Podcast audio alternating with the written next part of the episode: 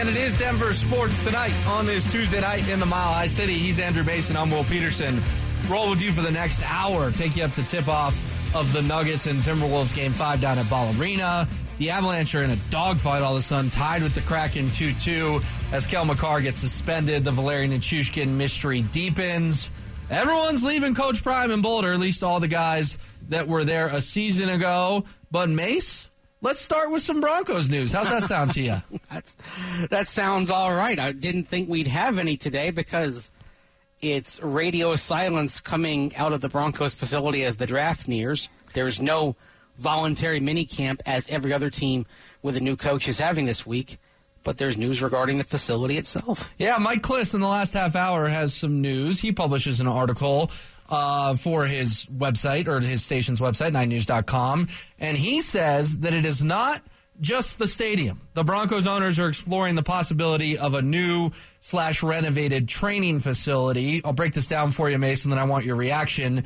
Uh, has learned through his sources that team owners Greg Penner and Carrie Walton Penner, along with the president Damani Leach, were among a contingent who toured headquarters of the Chicago Bears, Miami Dolphins, and Las Vegas Raiders recently. The visits were part of the early stages of the Broncos' exploration of a possible renovated or new training facility on the current campus in Arapahoe County. Obviously, these are pretty new ones uh, that they went and toured. And Klis does add that Greg and Carrie Penner are giving some early thought to either building a new headquarters on their current plot of land or dramatically expanding and renovating their current structures. What do you make of all this, Mace? I mean, the Pat Bowlen Fieldhouse simply just isn't that old. It's not that old, and I would imagine that if they did do a significant rebuild on that facility, that it may be structured to some degree around the Pat Bowlen Fieldhouse being a centerpiece of it. It's the the only thing that got that you look back on that field house and say, all right, they could have done this a bit better, is have room for people to watch practices. For example, I believe a couple of years after the Pat Bowlen Fieldhouse was built, the Buccaneers built their field house down in Tampa, and they built it with room to get about three, four thousand people in on bleachers to watch practice. So if a thunderstorm or whatever that you frequently get down in Florida threaten practice, they could take it inside and everybody could go watch. Whereas with the Broncos facility right now, and this is one of the reasons why they stick with morning practices, is because if if they went to a, a schedule in training camp where they had afternoon practices, yeah, they could move into the field house, but then the fans wouldn't get to watch. And so you look back on that, and you know, I think if we knew then what we know now, maybe the field house would have been built with the ability for people to watch practice. Well, and you're right. They have that in Tampa. They also have that in Dallas. Like we saw it on Hard Knocks with the Cowboys. Mm-hmm. They've got indoor uh, seating for fans. Heck, Mace, they play high school football games there, right? So they if, did. They do. If, if you had three or 4,000 people, how much fun would it be? Every week there's a Broncos game of the week, and kids from all over the state get to go play their Friday night lights game in the field house. Like you're right. That that in hindsight, and I know it's hindsight, seems like a really poor decision to have so little room on the sidelines of, of that facility. Yeah, and the other thing on when you talk about training camp, and I think that was that's part of what would what this would be here is on you know you've got structure where people can watch practice on the hillside. We've seen attendance drop over the years, and I think part of the reason why attendance has dropped for training camp, it's not simply a function of the team doing poorly because attendance was still pretty robust for a few years there, even uh, when the team was in decline.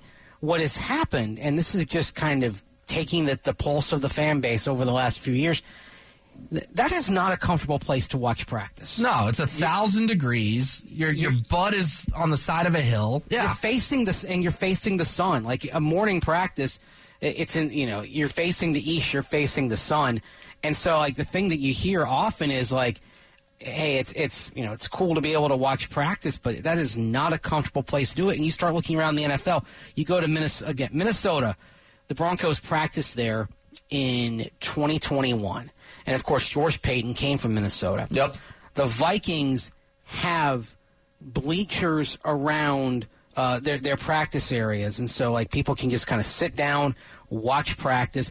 They have an outdoor stadium that seats about six thousand. Oh, wow. They host high school football games and and so forth. Perfect. Yeah, and, and so I mean they don't have. They, I don't think I don't think they have the capability of having practice indoors where people can watch, but they've got a lot of other things going on, and similar to Dallas, but on a smaller scale, they've got retail, they've got a neighborhood they've developed, and that's another thing. The Broncos, the Broncos ownership bought the land. Okay, they so they now no they now own the land. There's no lease on it or anything like that. Okay.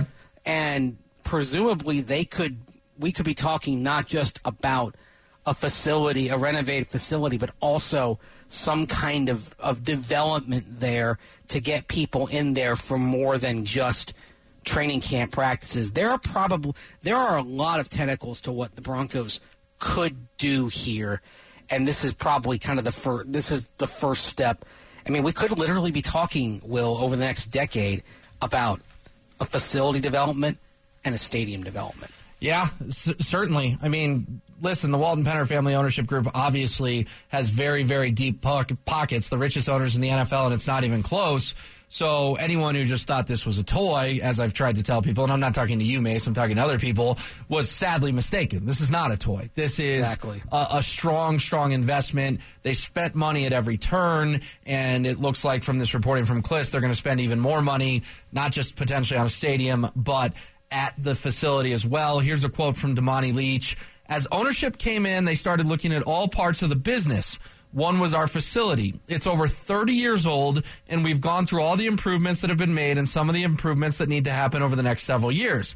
As you would expect, as you start doing that, you ask, okay, rather than making cosmetic changes on an annual basis, let's step back and take a more longitudinal look at our overall situation. Like, basically what Damani Leach told Cliff Mace is uh, let's stop putting band-aids on this place and let's go state of the art, especially because they just toured three different state of the art ones around the NFL. And this is also the commitment they've made to the players. And we saw that NFLPA survey a couple of months back.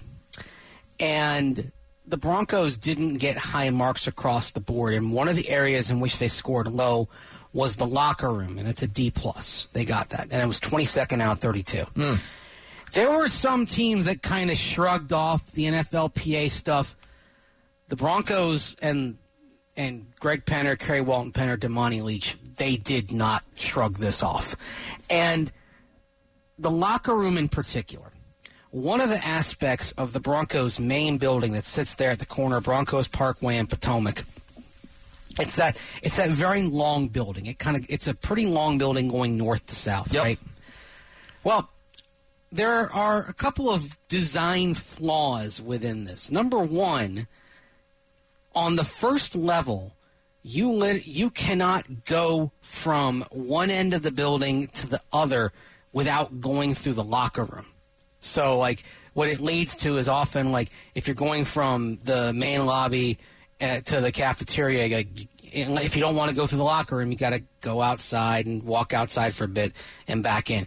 The other thing is when they they, they built that structure with the locker room at the center of, of the center of it, there isn't room for that locker room to get bigger. And so what you have is if it's not the smallest everyday locker room in the NFL, it's one of the very it's one of the very smallest. It's it's in the bottom 3 or 4 in terms of the size of it. They renovated in 2016. They have really done all they can and been very creative with how they maximize the space in there.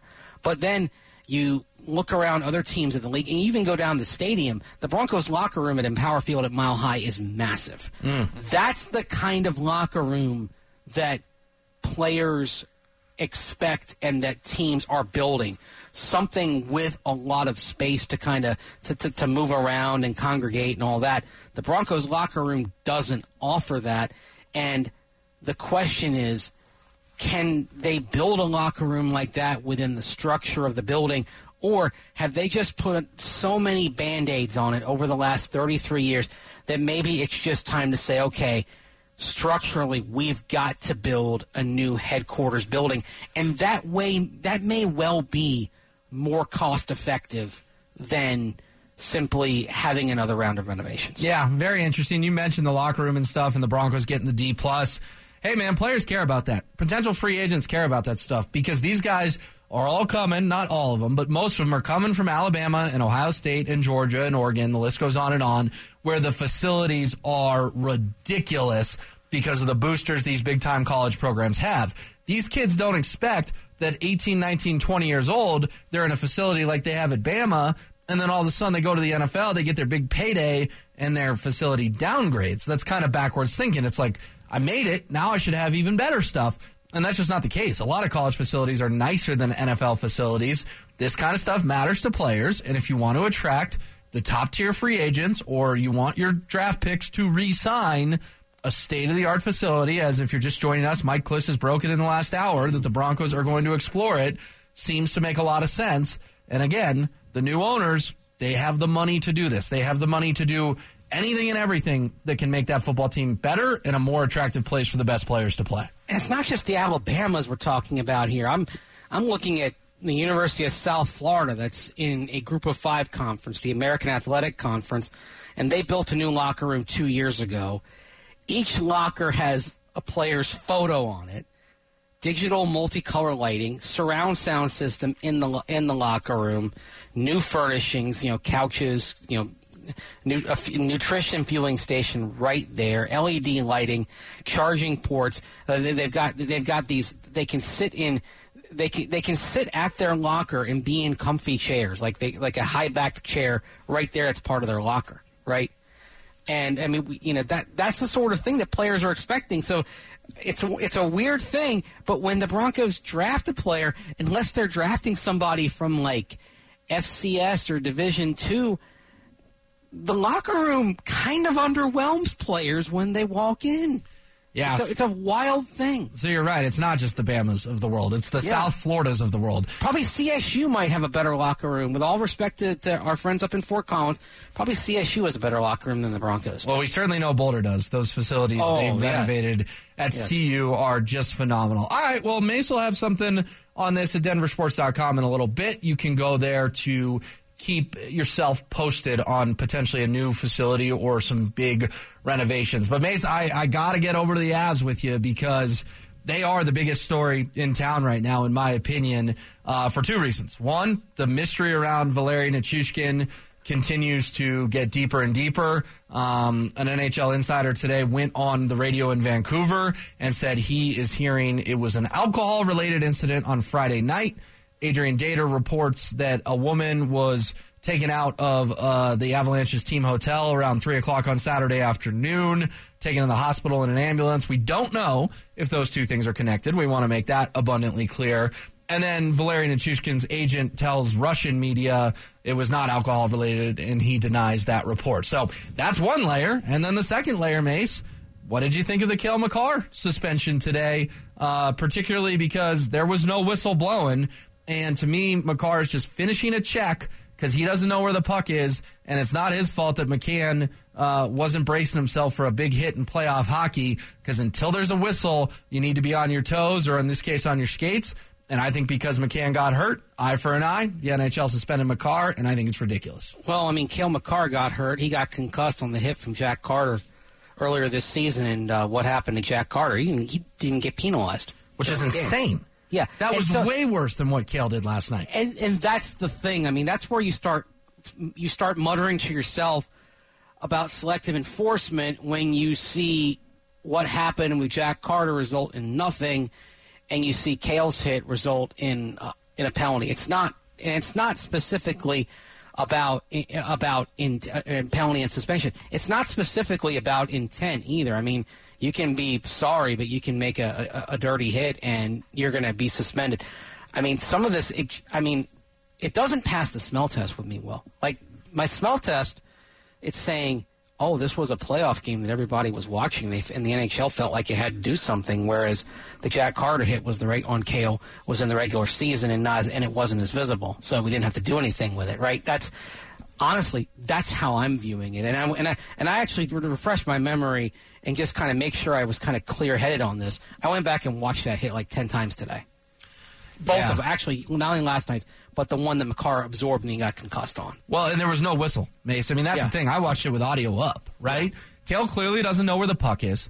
He there has just been a shorthanded breakaway, and he's trying to lay a good hard check because that's what you're taught to do is you know hit the guy off the puck until you come and get some help. So for all Cale knows, that rebound landed at McCann's feet. Right? Or at his skates, whatever you want to call it. And he's just finishing a check because he hasn't heard a whistle. How many times from six year olds do we hear play to the whistle? Yes. Cale Makar played to the whistle, and because McCann is just in La La Land and not bracing himself, then he gets hurt, right? Like head on a swivel is a is a cliche, but it applies here in such a big way. This is a playoff game. This is a guy who won the Conn Smythe last year, won the Stanley Cup, the Norris, the Hobey Baker, all those awards.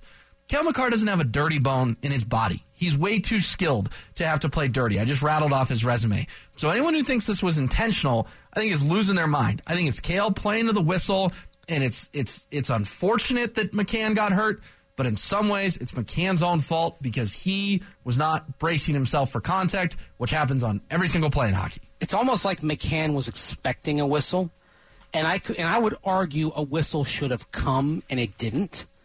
But that's not on Cale. That then is on the official. If they have a late whistle, Right. So why is the player getting penalized today because the ref screwed up? exactly. I, it seems. I, I mean, Cale is the one who act. I mean, who basically was doing, like you said, the thing that we are all coached to do from the first time we play a game: play to the whistle. Like we're we're all taught that. A lot of feedback on the It's instinct. RamosLaw.com text line. It is instinct. 303 713 1043 from the 8190. To be fair, man, Makar hit him as he was completely defenseless more than a few seconds after the puck went out of bounds. It's a malicious hit. Okay, here's my retort to that, Mace. Makar didn't know the puck was out of bounds because guess how you know the puck's out of bounds? There's a freaking whistle. I know, and that's and and again, and why are we talking about punishing Cale when I think it was the referee who messed up? That's- exactly. And that's guess what, Mace? here. They called it a major. They go to review and they reduce it to a minor. Yes. How can you tell me it's suspension worthy, but it's not major worthy, it's minor worthy? Again, the NHL Department of Player Safety just making absolutely no sense. Talking out of every side of their mouth on this one. It's in it's inconsistent adjudication as well. Like it's, I mean, I don't get I, I don't get it because I feel like they're trying to maybe they're trying to send a message, but they're using the wrong person and the wrong situation to send a message. Okay. So Cale Makar won't be there in game five for the Avalanche. The Nichushkin stuff, Mace, I think we're kind of at the point where I was on the Zoakley show talking today uh, with Stoke and Zach about this. We're at the point where the Avalanche may need to release some sort of statement because the speculation is getting crazy. I mean, you have a well respected NHL insider go on the radio today and say he's hearing it was, quote, an alcohol related incident. This was Frank Seravalli on Sportsnet 650 in Vancouver. I mean, come on, man. Frank Seravalli's been around the block. He's not just going to go spew that unless he's hearing it. Why are the Avalanche? I understand the secretive culture. I get it. But to me, that applies more toward upper body, lower body injury. By the Avalanche staying silent, they are just letting the rumors fly, and I don't think that's fair to Val Nichushkin. It's it's not, and the other and the thing is, we see it everywhere. If there's a lack of information, something will come in and fill the void, and usually what fills the void is crap. Mm. And I don't know how much of what we've heard is real and how much is not. I mean, this thing has gone all over the place. I mean, the, the speculation has run wild to include talking, you know, the the spec the, the notion that he got conscripted into the Russian military. I mean, that that was floating around on Saturday. Remember that? Oh, yeah. I mean, it's just if you don't have anything out there, it's just it- it's going to it's going to go in all these directions. I'm not saying that the Avalanche has to come out and say everything about this, and certainly if it's personal, then you got then then there are certain things that are going to have to be allowed to to let lie. But right now, it's just I mean we're talking about oh somebody you know somebody went to the you know a, a woman was uh, taken from uh, was taken to the hospital from the Avs team hotel on that afternoon. He leaves with security. Nobody knows where he. is. Nobody apparently knows where he is. At least no one is sharing the information of where he is. I mean, this is all it is doing is adding fuel, and the longer this goes on, the more is going to get poured on this. Exactly. And and at some point, forget about the need the the the the, pu- the public and and whether the public needs to know or not. At some point, does this start affecting the team? Because this, in terms of in, in terms of this vague type of situation, this is something that could become a distraction. You think back of like postseason big things that were distractions. It's like uh, you know Barrett Robbins when he uh, went down to Tijuana the, before the Super Bowl. Right, right. Gene Robinson uh, with the Falcons uh, before playing the Broncos in Super Bowl thirty three. Um, these sorts of things often cause the performance of the team to decline, and that's where just some clarity might help everybody, including the guys in that locker room. Yeah, I- I'm with you because MacKinnon got asked about it the other night, and he was frustrated that he had to answer the question. Jared Bednar's getting the Right. question at every single press conference and giving the exact same answer. I mean, at some point, it's above their pay grade. Like Nathan MacKinnon shouldn't have to speak on this. Jared Bednar shouldn't have to speak on this. This to me is where Joe Sakic or Chris MacFarland needs to get involved, release a statement, take the heat off the players, take the heat off the coaches. And you're right. If it's extremely personal in nature, Mace, we don't need to know every single little detail. But there's a difference between staying completely silent and at least releasing something on the situation that makes it so that your players and coaches that are still there can focus on hockey and not where's Val, where's Val, where's Val. Because outside of game three, Mace, they need Val. They've scored six goals in three games, two per game. They scored two last night, and the only player that showed up, in my opinion, was Mikko Rantanen, right? Like, we're not talking about some fourth line scrub here. We're talking about a team that lost a ton of firepower from a season ago, paid Valeri Nichushkin $50 million, and needs his production. There's an element of personal to this. I get it, but there's also a massive hockey element to it. And if the Avalanche lose this series, we may very well pinpoint if they had Nichushkin, they would have won the series. He disappeared off the face of the earth, and they lost the series. And we deserve some, again, some sort of answer, whether it was through a fault of his, which these reports today would suggest, or if it's just a family matter and we leave it alone. Cool. I don't care either way, but it's two totally different narratives, whether Nichushkin was doing something wrong and fans have a right to be disappointed in him, or something totally out of his control happened and we should all be thinking about Valeri Nichushkin and hopeful this gets better soon because those are two totally different outcomes, in my opinion. Well, the thing is, if it were something where there wasn't like impropriety, like something just you know un- unfortunate happening, and had to and he had to attend to it, you'd sometimes there'd be like a statement put out that's saying like, hey, you know, in our in our thoughts, right? Right. Right. And we haven't had anything like that. Nothing of that That's nature. come from the it's come from the Avalanche, and that and look, we're you know, it, let's face it, in media, we're all trying to peel back the layers and find something, right? You got an awful lot of people who are trying to kind of dig in and and and get and and, and shine some light on this in the in the absence of information. This is a lesser, a much lesser example, but you remember when the Broncos went to the Super Bowl and won it, Super Bowl 50, mm-hmm. and they had everything going on Brock Osweiler and Peyton Manning, who's going to start. What did Gary Kubiak do every Monday? He got up in front of the media and said, This is who the starting quarterback is. Didn't play the whole BS facade of, oh, we're going to keep the opponent guessing, blah, blah, blah, which would have meant his players had to answer those questions again and again and get frustrated with it, kind of like Nathan MacKinnon getting asked the question. If you have some clarity, then those questions go away and the focus turns where it should be, and that is on winning the next game in front of you. Yeah, Avs and Kraken tomorrow night, game five. No Kel Makar.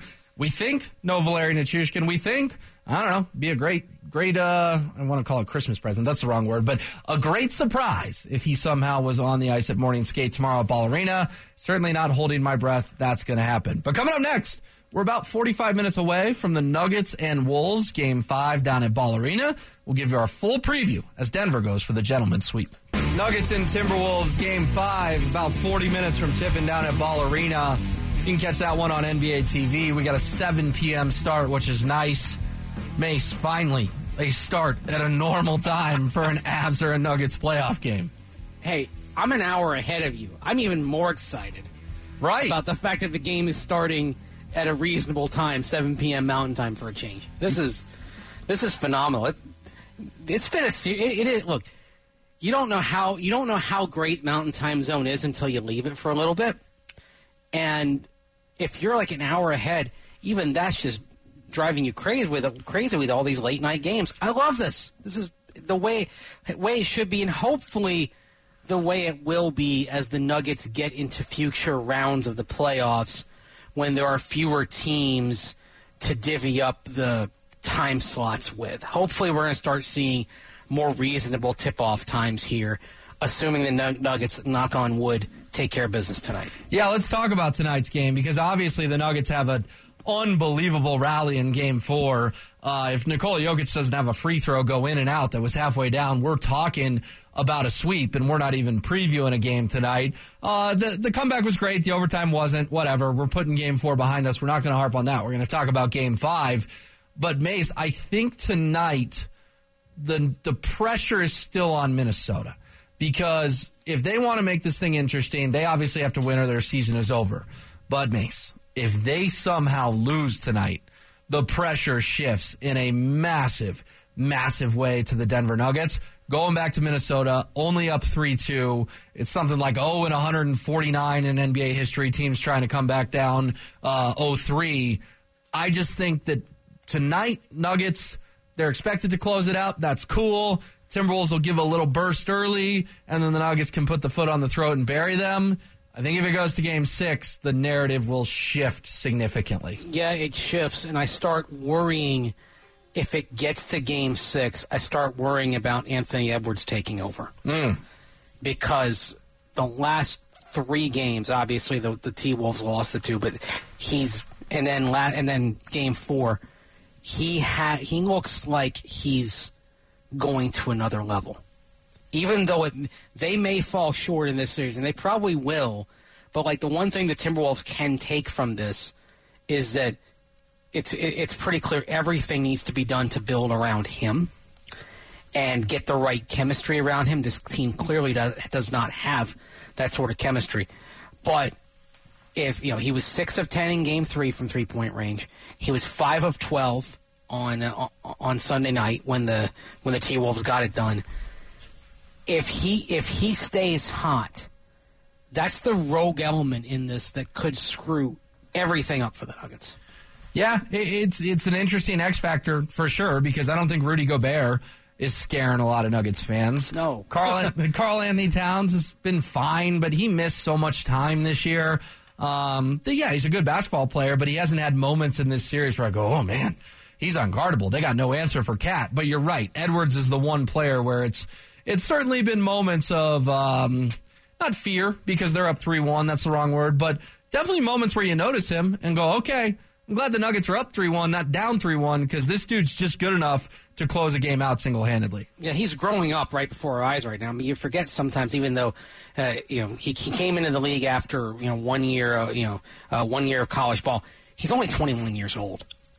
Wow. Yeah, I didn't realize he was that young. Yeah. yeah, he turns 22 in August. Okay. I mean, so and that, that's what. And just watching the last watching the last two games in particular from him, I feel like just this is this is the moment he's starting to kind of reach that level, and perhaps and perhaps honestly, even though not the same position, but you know, being in being in a series against Nikola Jokic, who can take who can take over and do things in a lot of different ways, perhaps perhaps the level that he's on is step is is forcing him to step up. And I think, but again, that's that's the one thing you worry about. I don't think the Timberwolves have enough as a team to, to hang, and I think it's probably going to get to get done tonight.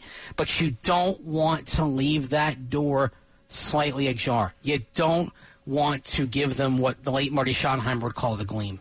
And Yeah. if they win tonight, they've got the gleam in front of them going back home to Minnesota. Yeah, if they win tonight, those Wolves and seven chance at the end of game four get a little more real, right? If not, they're just a footnote of, hey, the Wolves crowd was excited. They finally won one.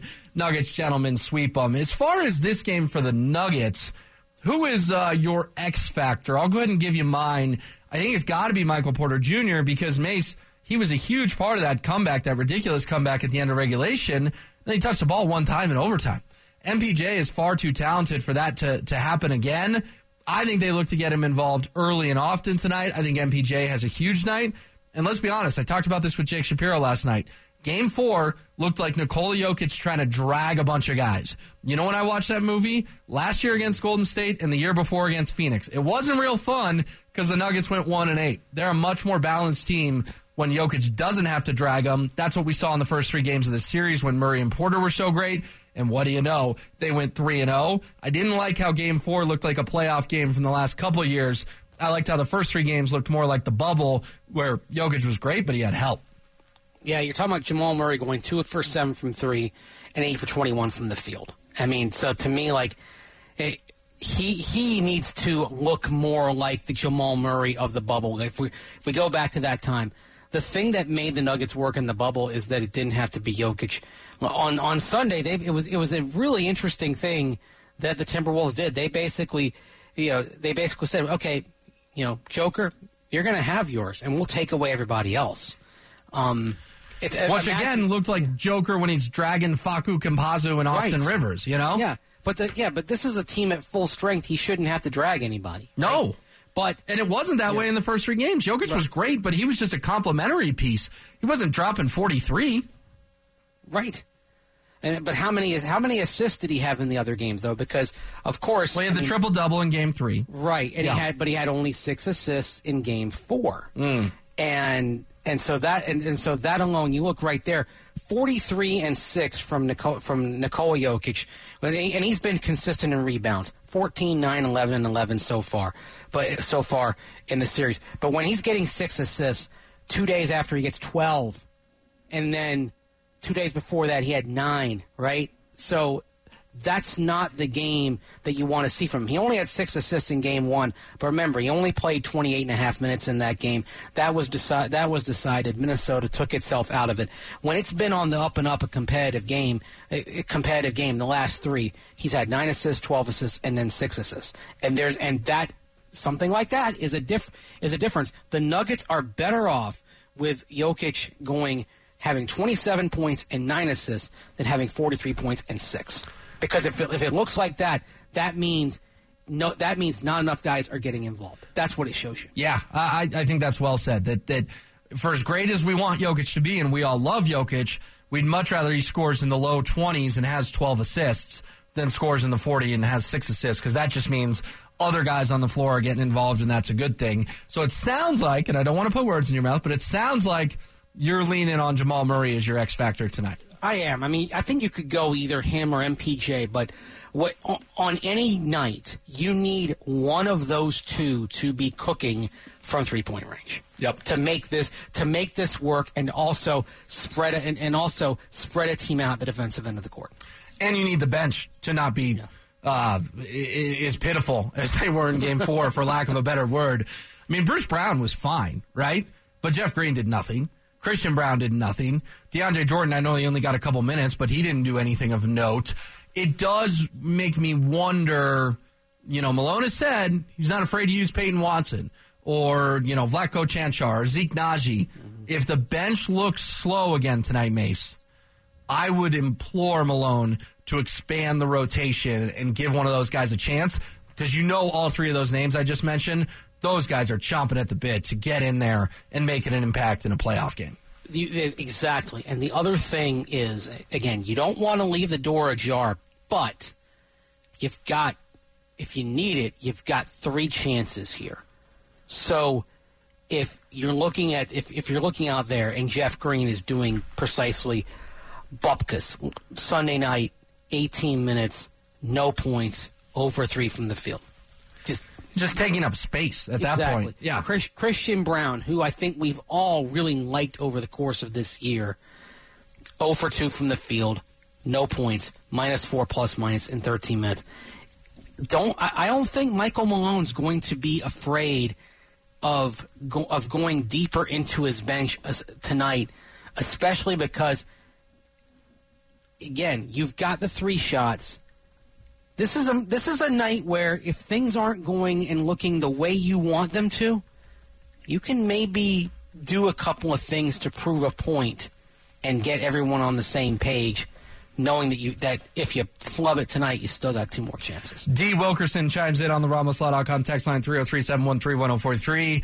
Makes a good point. Fellas, how about we get Jokic for 45 points and 12 assists? Well, I can okay. promise you, Mr. Wilkerson, if that's his line, the Nuggets are going to win and they're going to win big. Oh, I mean that you, you give me you give me that line for him. I think the Nuggets put up a 125 points and win and won that game by 25 or 30. Yeah. All right. Well, we'll be tracking it. Certainly have you covered at denversports.com. But coming up next, the ratings are in. And it wasn't just you who watched the spring game. A lot of people tuned in to see Coach Prime. The ratings are in, and oh boy, a lot of people watch Coach Prime and the Buffs for a spring game. Spring game, Mace. 551,000 viewers according to ESPN PR. More than half a million folks. That was the second most, most watched spring game on ESPN since 2016. And remember, ESPN only shows like Bama and Georgia spring games, so where they're absolutely crazy about football. And it was up 92% year over year from a spring game they showed in 2022. Does that surprise you that the, the prime effect isn't just here in Colorado, but it's across the country? People wanted to uh, watch a spring game on their Saturday? I mean, it doesn't surprise me at all. Just the curiosity of it. Look, look at how when he was considering where to go, you had that week where it looked like he was headed to Boulder, and just wondering if it was going to, going to happen, if he was going to leave Jackson State for the Buffs. Look at how basically that took over and became a national story. I mean, we were all obviously absorbed with it here, but it was leading off ESPN for, for a while, and it, it was it was it was practice. I mean that that's that's the thing about it. This was th- this was practice, and believe it or not, it actually outdrew three NBA playoff games. Wow. Now, Really? granted, those were three on NBA TV. like the Nuggets here in about 15 minutes. Right. They- Yeah. So there was a Tuesday night game, uh, game game two Hawks Celtics, game three Suns Clippers, game two Heat Bucks. All got fewer people watching than the 551,000 people who were watching the CU spring game on Saturday. Think about that for a moment. That they that CU outdrew actual NBA playoff games. For a scrimmage, a glorified practice. I mean, it was and it wasn't much of a scrimmage. No. I mean. No, not at all. this is i mean I, I remember when i was a kid and i'm going to date myself here going to like to going to spring games of like you know virginia tech and richmond and, and whatever in the mid-atlantic and they actually would play a real game i mean this was i mean th- this was just situational stuff but people were riveted to it part of it and got, I, I will give Deion sanders credit he for this he does know how to milk a moment for maximum media consumption. Oh, yeah. He's gifted at that. Prime is very good at putting the attention on Prime without coming off as totally arrogant, I guess. He's just good at he he, he knows how to work the machine, I guess you could say, Mace. He is, and look, I, the thing is, he, he's a creation of media. He's playing to the media, but at the same time, I think it, it's genuine. I think that's really him. I mean, I, I, I don't. That, that is that is a core aspect of his personality, and I can say that having watched him way back when he was in college at Florida State. This has always been him. This is who he is. It's natural.